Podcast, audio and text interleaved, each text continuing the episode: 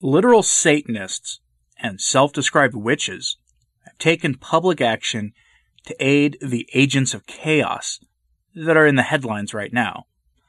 The spiritual war that we are all wrapped up in at the moment has taken on crazy new dimensions that get weirder and weirder with each passing week.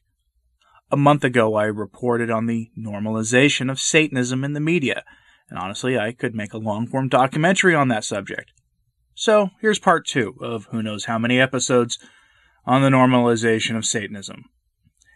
First, we have this report from the good folks over at Tradition, Family, and Property, or TFP for short. They describe how actual witches are now taking part in the cultural upheavals we see going on every day in American metropolitan areas. They describe in their piece the use of hexes and spells against those that the agents of chaos are marching against done in the name of combating their brutality and the hate that is built into their institutions. Most of what they describe in their piece is just a setting for the important part that builds on what you're familiar with if you've in any way been paying attention to the news cycle. Here's the key part of their report quote, Mixing politics and the occult. The witches are part of a growing movement mixing politics and the occult. Numerous books of spells have been published since the 2016 elections advising occultist acti- activists how to invoke the powers of darkness for political causes.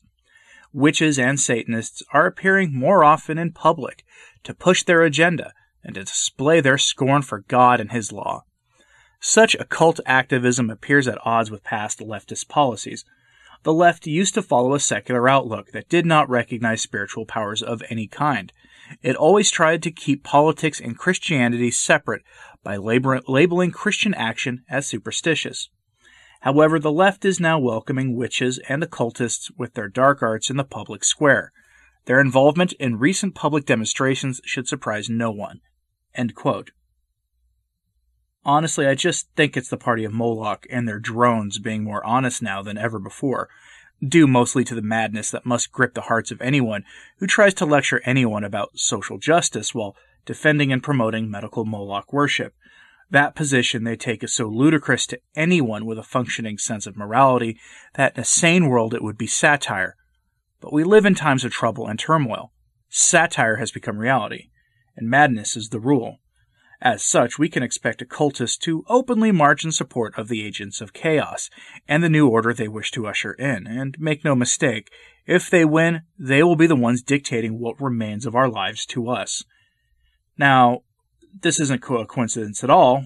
There's an open rally happening. Well, tomorrow, actually, if you're watching this, this the day this video goes live, on June 21st. Luciferians are gathering and marching for a one world government on Sunday, June 21st. It's a national event, meaning it's happening in one of nine major cities, one of them probably near you, and it will be, you know, ho- your city will be hosting this March for Tyranny. There's even one happening in Raleigh, North Carolina, the now former site of the GOP's 2020 convention, that was basically shut down for stupid political reasons related to the affliction.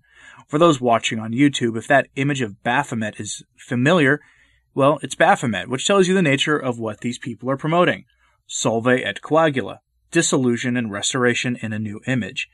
The image of restoration in this case is that of darkness, and social upheavals always come from the Prince of Darkness, from the Lord of the world.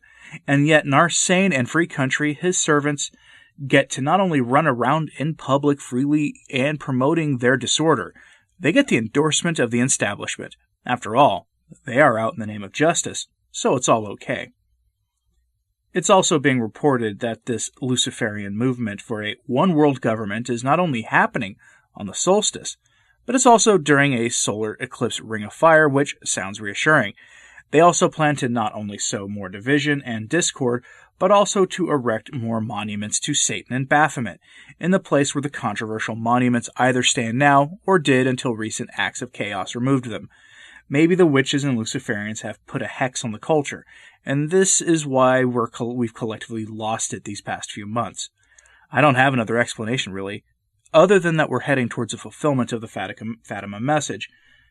Man, wouldn't it be nice if the Pope would order the bishops to consecrate Russia to the Immaculate Heart of Mary upon pain of excommunication for disobedience? I mean, that'd be great. I have a suggestion for you. Don't go out this weekend other than to Mass and to get some groceries. Don't put yourself in a risky situation. I've heard rumors that a certain big event in Tulsa that is at the time of the production of this video scheduled to happen today, Saturday, June 20th, and that there are plans to disrupt it on a rather large scale. It might be better to sit this weekend out and not go out if at all possible. I have to drive into Oklahoma City on Sunday, the day of the Luciferian March, and Oklahoma City has a history with Satanism, so this could be interesting. Anyway, let me know your thoughts on this in the comments, please, and please pray that our country gets its sanity restored. Thanks for listening. I'm Anthony Stein. Ave Maria.